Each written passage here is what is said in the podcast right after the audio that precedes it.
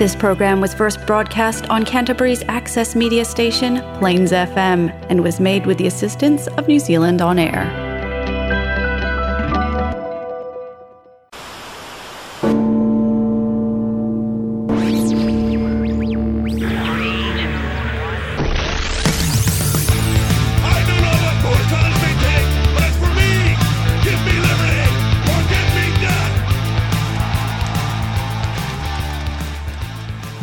Kia ora, and welcome to Liberty Now. I'm your host, John Verd, with Liberty Now on air at 96.9 Plains FM in Christchurch and libertynow.com. Thank you for stopping by. I'll be here every Saturday at 10 p.m. looking at the headlines, asking questions, and talking to people who are making a difference. Please be sure to subscribe on iTunes at Liberty Now on air, and you can also get the links, files, and show notes for this episode at libertynow.com. Today, we're having a conversation with Brendan Malone about freedom of speech.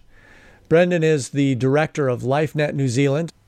He has a background in communications and media training and has been working full time in pro life, marriage, and family ministry for the last 14 years, where he speaks at churches, universities, high schools, and conferences on bioethics, sexuality issues throughout New Zealand and Australia. During that time, he has delivered over 500 presentations and spoken to more than 30,000 people. Many would consider freedom of expression to be the most basic human right. In truth, the right to life is more important because without that, all other rights are moot. However, assuming your life is not endangered at the moment, free speech is otherwise one of our most important basic human rights. But is our speech actually free? In a very real sense, it has cost us dearly in the terms of those who've lost their lives before us fighting for the freedoms that we enjoy now. And while we can rightly claim it as a human right, that doesn't mean that it can't and isn't being violated now. Brendan, I know you're really busy. Thank you very much for taking the time. Thanks for having me, John. Pleasure to be here. F- Let's start out with a little bit of your background. Brendan, um, tell me about your work right now, what you're focused on. Well, I, I really specialize in the whole area of ethics, and, and I come at that from particularly from what you would probably call a, a natural law or a uh, you know a natural law Christian perspective on these issues.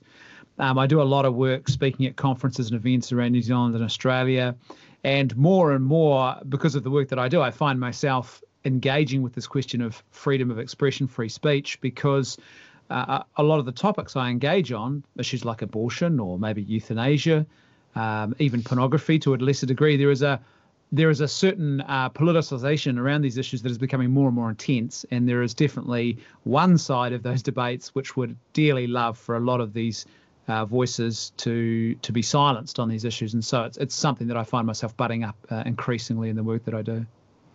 Yeah. Um, and, and are you focused on anything uh, specifically right now? Um, I know we had talked a little bit about the uh, upcoming proposed legislation about hate speech. Is that a primary focus for you now? Uh, well, I mean, obviously that's big on the radar. There's another piece of legislation that I would actually call a sister piece of legislation to that, that has come from uh, a Labor MP, which is proposing to implement what uh, she's calling safe areas, very euphemistic name, uh, outside of all New Zealand abortion clinics. And these safe areas, uh, they sound initially sounds very appealing. That, that, that you know this idea of a safe area. But what they really want to do, what the legislation actually wants to do, is it will be a criminal offence to communicate. That's the wording of the bill. Communicate any opinion about abortion within 150 metres of any New Zealand abortion clinic. And so, as you can imagine, that's that's a very serious removal of things like the right to freedom of assembly, the right to peaceful uh, assembly in New Zealand, the right to freedom of association, the right to freedom of expression. So that's a that's another big issue that's on the radar at the moment. Yeah, um, it does seem kind of like a one-way street. Um, you know, I, I think if it were the other way around, uh, protesters would have no problem or well, um, what, what, obstacles. what, well, it's kind of ironic too because you think about the, the political left, and the political left were the sort of was and certainly touted itself as being like the bastion of free speech through the '60s in particular. That Yeah. was sort of it was their it was their baby, but now they've they've absolutely turned on it, and now that uh, I think they find themselves in a position of perhaps ascendancy, they would much rather that the the dissenting voices just are silenced. It is interesting. It seems like we're it it has turned itself on its head, and it's the only speech that is allowed is is their speech. It, mm. I mean, I, I, think we all agree that the majority of mainstream media, corporate media, is has uh, very much left bias, and it's they, they call it liberal, mm. although I, I would take issue with that. Um, I would say neoliberal. Maybe the the definition itself seems to have been changed. I would consider myself a classical liberal. You know, live and let live. Um, and although I'm a Christian, I don't believe in enforcing that viewpoint on anybody. I, I think yeah. the whole point is that, again, it's a freedom of choice issue, yeah. whether to, to believe in that or not. But it, it seems very one sided in most of the media. Would you agree? Oh, look, absolutely. And I think you're right about that. There's, I mean, it raises an interesting question that, that that sort of those enlightenment values that were the sort of the liberal project have now very much been abandoned by those who are on the progressive left. And in fact, many on the left now, I guess this is what we would call woke culture, really, have embraced a very right. not just authoritarian but totalitarian. It's not just we don't want you saying things, but you we will tell you how to speak now about issues, and so that's a different proposition altogether. And and, and the bigger question all of that raises is, was the I guess the liberal project was it always um, doomed to to a certain failure? Was it going to be a victim of its own success? In fact, there's been some great academics who've written books about this of late. You know, uh, I think of a guy like Patrick J. Deneen who wrote a book, Why Liberalism Failed. And he's a guy who says, look, there's plenty of good things about it. But one of the things is it actually becomes a victim of its own success in a sense because it creates a, a sort of a vacuum, if you like, of radical individualism. And then people take power within that vacuum. And, and we're probably seeing a lot of right. that right now. You know, we'll tell you what to say to me, a lot of this comes down to is it is it better to to give a man a fish or teach him how to fish?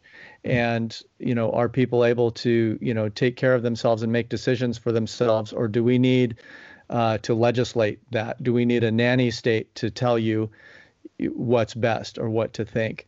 What are your thoughts on that? Well, I think that's a that's a good point. It's an interesting question. I think, and what I see happening really at the moment, I see is that there is definitely this um, authoritarian and totalitarian in some places push that's coming from one side, and the reaction tends to be to say, well, the answer to that is uh, probably most obvious. Often this would be played out as uh, you know a, a, Marxist vision of reality trying to impose itself. And so people say the, the the answer to Marxism or communism or cultural Marxism, whatever form it's manifesting, is some form of individualism. And Right. My position, I'm very much from the Burkean conservative mold, as in Edmund Burke. And, and from that perspective, I would say that I think that there's a third way that's being forgotten about here, and that that is that is a model which says that it's a mix. The answer to this sort of Marxist collectivism is not necessarily individualism, but rather it's a it's a communal society where we say there are times where there are legitimate human freedoms which must always be respected, and there are times where we should operate communally. And and so that you know that you don't throw out one or the other. But most importantly of all, there are these legitimate human freedoms, and the most important one of all being the freedom of conscience, and that you should right. never be compelled, you should never be forced against conscience to participate perhaps in the moral actions of another or you should you know that that dialogue should never be silenced because how can you have authentic community if you're not allowed to even dialogue honestly with each other? Right, uh, which brings us to another topic uh, uh, along the lines of freedom, not just freedom of speech, but um, freedom of, of action and thought. I heard a, a quote recently that really struck me, and I've been thinking about it a lot lately. Is you can have either freedom or you can have equality, but not both. Yeah. In a free society, people are going to tend to do what they will do freely and make their own decisions. And there will always be um, unequal outcomes because people have, you know, different abilities, talents, and, um, you know, resources. Um, whereas if you try to force a level playing field where you have equality of outcomes, which seems to be the theme or or the ideology of the left is you know we have to make things fair for everybody. And we see this manifested in so many different ways. Like um, you know we, we, don't award first place in sporting events. You know everybody gets a trophy mm-hmm. that sort of thing. I'm starting to sort of think that it, they're sort of mutually exclusive. Would you agree? I mean you can either have freedom or you can have equality. What do you think? Well, I think yeah, it's an interesting point. I and I think that's a pretty good summation of what's happened. Is this idea of really, I should say, quality of outcomes is, and you've said that that's that's the that's what they are pushing for, and in a sense, they're pushing back against a tendency that you might call um, perhaps a, a Nietzschean, as in Friedrich Nietzsche's sort of will to power, the strong man dominates, and so they want to push back, and rightly so. I think that's a good instinct because you know the the strong dominating the weak is not actually good either. But the point is that they're pushing back in a way that is actually just as disastrous ultimately, because as you've rightly said, you can never have a quality of outcome. There's lots of reasons why someone is not going to achieve the same outcome as the person next to them that have nothing to do with any sort of injustice within society. It's maybe it's just natural ability or lack of. Maybe it's just natural desire. You just maybe someone's lazy and someone's really hardworking. It's just all of those things. And so when you try and enforce an equality of outcomes, you've got to achieve that by interfering and completely rearranging with the very fabric of society. And ironically, you actually start introducing injustice into the mix. And I think this is something for me, again, if I go back to my sort of Burkean conservative approach to things, one of the things that Burke was always very big on was this idea. And in fact, Alexis de Tocqueville, when he v- uh, toured America and saw the American democracy for the first time, he wrote about this as well. He talked about the fact that this will only succeed as long as your other institutions in society remain strong. So, family, churches, you know, there's actually community away from the government, away from the state, and also as long as there is a culture of virtue present in the life of ordinary citizens. And once that goes, you know that's that's what costs you justice. And so the state no matter how much it might try to enforce an equality of outcome it can never replace individual citizens who are not practicing virtue who don't have a good moral life who don't have a good life of aspiration and things that the state can't give to them. The state can never make up for that. So you just end up with injustice in this force for equality of outcome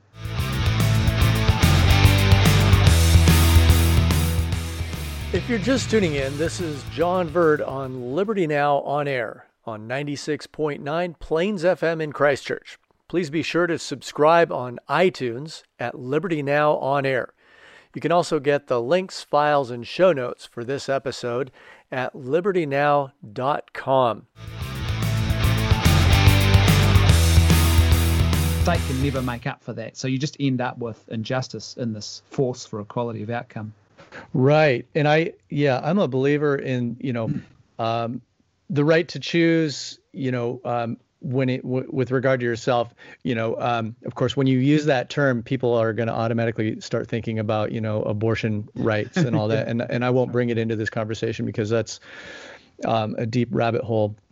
But um, when we, we talk about, you know, our, our personal decisions that involve our interactions with with other people, I think you can only uh, create laws against or preventing bad behavior, but you can't legislate good behavior because then you're you're forced into trying to make a decision about what is good behavior and and what is the common good. The, a, a bigger question that maybe you'd like to touch on you know is is there a, a common absolute good for everybody? It, it seems as though the the left you know extreme left would believe in this this utopian uh, world where you know perfection is is achievable by man. And i just you know would disagree with that. I, I don't think that's possible. Um, and i think we could present lots of arguments why not. Would you agree that that we can't legislate um, you know good behavior but only um, when bad behavior has taken place well, I think in a sense, though, ironically, when you do legislate around immoral behaviours, evil behaviours, harmful behaviours, you are in a sense legislating for the good in that in that I, I, think I think any law really the equation that a lawmakers have to grapple with is what goods are worth having and at what price. And so what that might mean is I'll give you an example. So when we talk about free speech, uh, look, I, I think you and I would both been in agreement. We'd really love to live and operate in a society where the good of of tolerant, civil, charitable discourse is just the norm, where people talk to each other and disagree strongly, but do it with absolute charity and no venom, no ju- injustice, no violence, and all that kind of stuff. However, the reality of the world is that human beings are frail and and you know people say mean things to each other or their speech is not as nice and kind as it, it could be or should be if they want to be a virtuous person but the problem then becomes so that's a good we want but at what price and the moment Right. you say well, well let's legislate let's use a law to fix that problem is the moment you are now saying you're willing to pay a price i think it's far too high to try and to secure that good because using the law an analogy i use in this situation is imagine you went to your doctor and he said, Well, I want to perform some keyhole, delicate keyhole surgery. And then he pulled out a chainsaw. And you said, Well, what's that for? And he says, Well, I'm about to make the incision. Now, you'd straight away you'd say no thanks because you'd recognize that yes that chainsaw can make an incision just like a, a law could start policing speech but it will do much more damage and in the long run and overall it's the wrong tool for the job it does more harm than it does good and and that's the reality of policing speech. And so with lawmaking,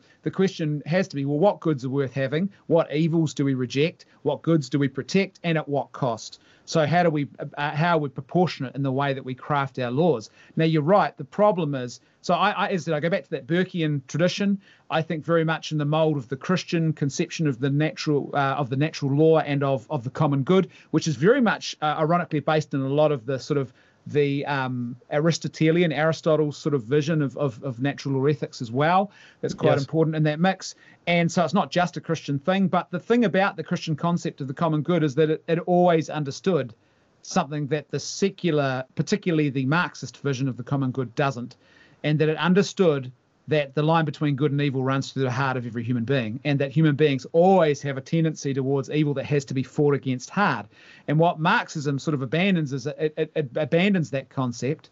It rejects everything that was good, if you like, about the Christian vision of of of community and the common good, and instead it tries to build it on a purely secular basis, which leaves you with a situation where you fail to recognize the true nature of humanity, I think, and it creates this problem where Right. injustice quickly comes in as people say, well, we'll build this utopia, and if you have to break a few eggs to make an omelet, and we have to arrest John and put him in prison, well, that's the price to pay, and, and that's that's a real right problem. that's one of those core again comes down to a lot of these very simple core concepts Mm. where um, you know the end justifies the means right uh, at any cost That's right. um, as long as we achieve this this greater good that that we see as a greater good but may not necessarily be in the best interest of you know certain individuals i think it really comes down to the some of those very very core concepts uh, Well, and- John, and can I of- can I can I also say too? It's it's even often it's framed by those on the other side as being about oh, a group of individuals who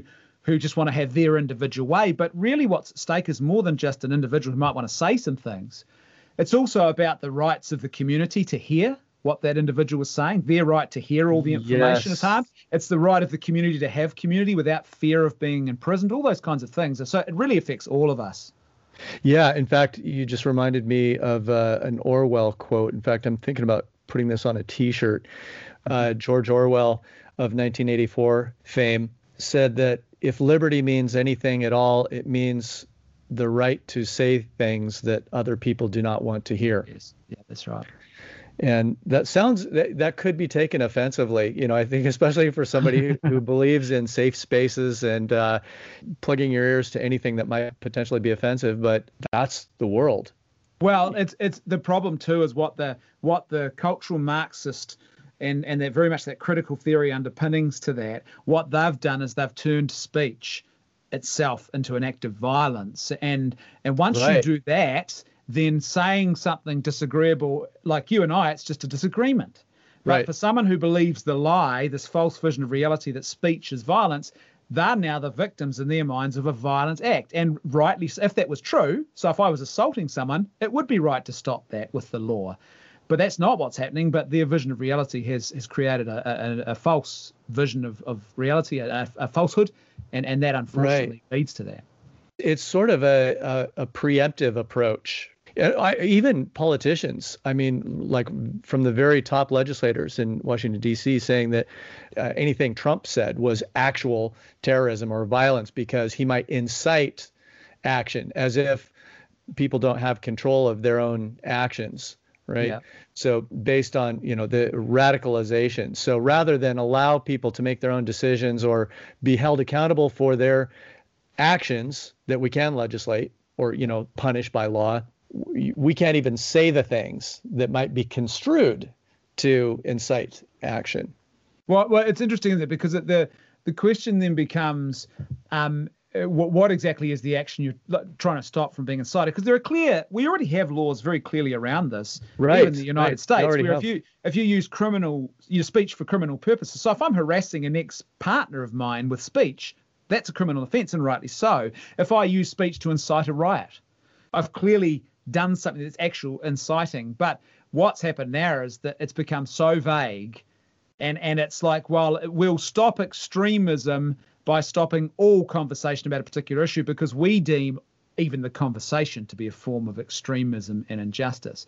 And and whereas you guys like you and I would say, well, no, that's not true at all.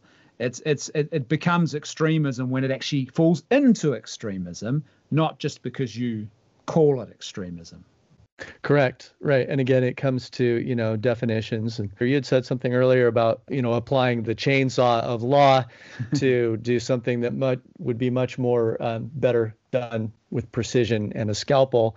And it's hard to do that when, when we go to write laws. I think there's, you know, the, the whole principle of unintended consequences. And we, we can't predict all the possible outcomes from an action, you know, something that we put on paper as law. And so I think therein lies a big part of the problem. The best intentions end up going astray. And there was a, a book I often refer back to. I don't know if you've read it called Freakonomics Yes, I know of the book. by Yeah. Malcolm Gladwell, and they talk a lot about that. And I think it's it's a great book. Um, everything comes down to economics in one form or another. You know, whether it's um, the exchange of ideas or money. Um, it's it's all about um, what what you intend to do, um, and when you when you propose a law or a rule, wh- what are the outcomes of that? And he he gave an example of his uh, little daughter. They're potty training her, and they in order to reward her for uh, the good behavior they wanted of you know using the toilet they would give her m&ms or a little piece of candy and what they found was that she had to go to the potty all the time whether she needed to or not because she wanted the that's right. reward Yeah. and I, I think we see that a lot in in a lot of the new laws being created all the time i think it is headed towards you know i i keep referring back to you know sort of an Orwellian dystopic future, but you know the the way things are going, it Well, well, it's even the the like you, that's unintended consequences. But I think there's also things we can point to. Where we can say, well, if you just stopped and thought about this properly, you'd realize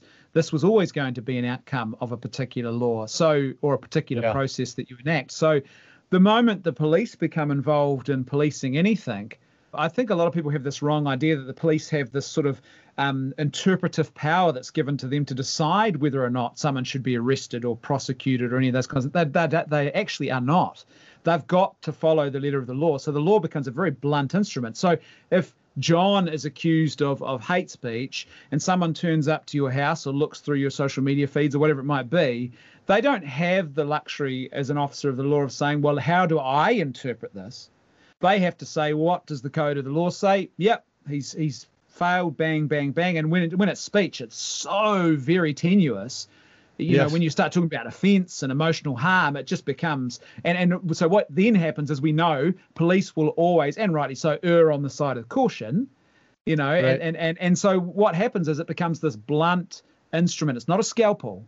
They have to arrest you. You have to be charged. You have to and all of that does serious harm even if you get acquitted at the end of that process. It should have never, there's places where the state does not belong, and inside your conscience and inside your words is not one of those places where they should be.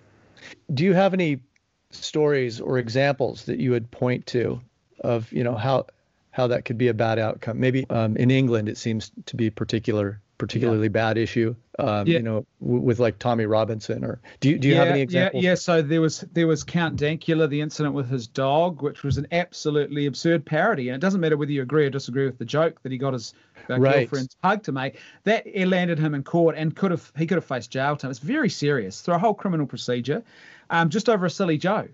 Um, it, it, I, I say to people, people say, "Oh, well, but it was a joke about the Holocaust." And I say, "Yes, but imagine if your, I don't know, imagine your 14 or 15 year old son made a joke like that. Do you think they should be hauled before the courts for that?" And most people at that point realize, "Oh no, that is a bit of an overreaction, isn't it?"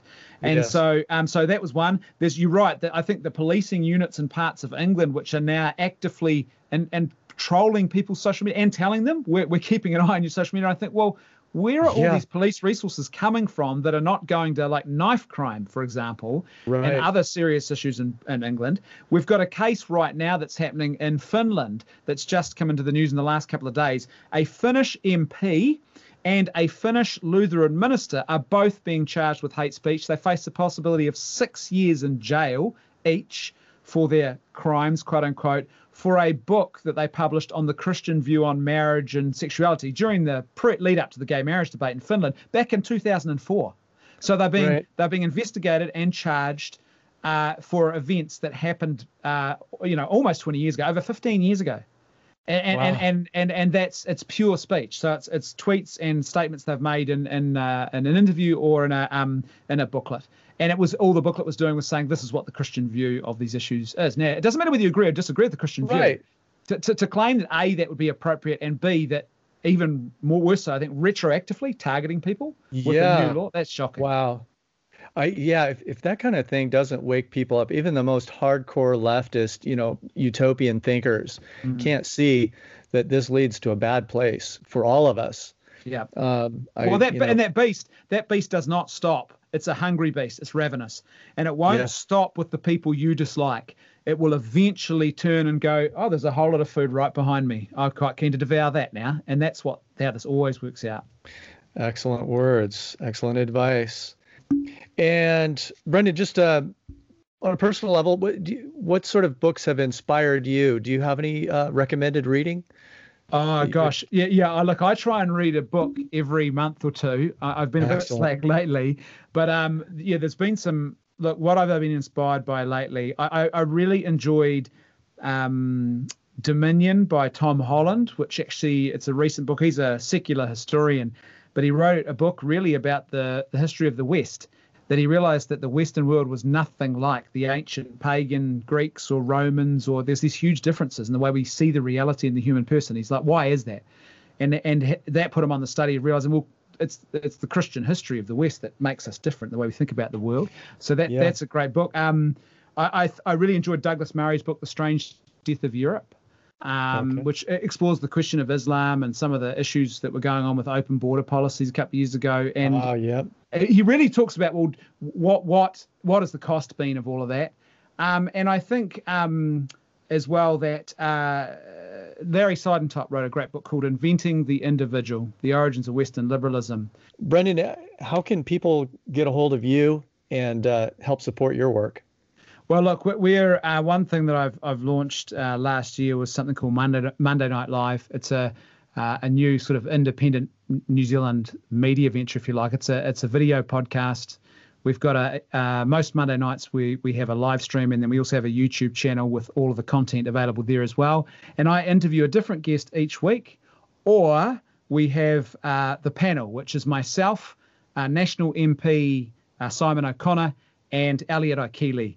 Uh, who used to be with the New Conservatives, and the three of us just talk about current affairs. And so, uh, you know, you can find that at, at uh, uh, MondayNightLiveShow.com. So MondayNightLiveShow.com. That'll Okay. take you directly to our YouTube channel, and all the interviews are there. And some great people I've interviewed. Um, like Professor Robert George from Princeton University, and uh, a guy called Desh Amila, Amila who's a atheist documentary filmmaker who made a documentary that was released earlier this year called uh, Better Left Unsaid about political violence on the left. And th- there's lots of great content on there, local and and abroad as well.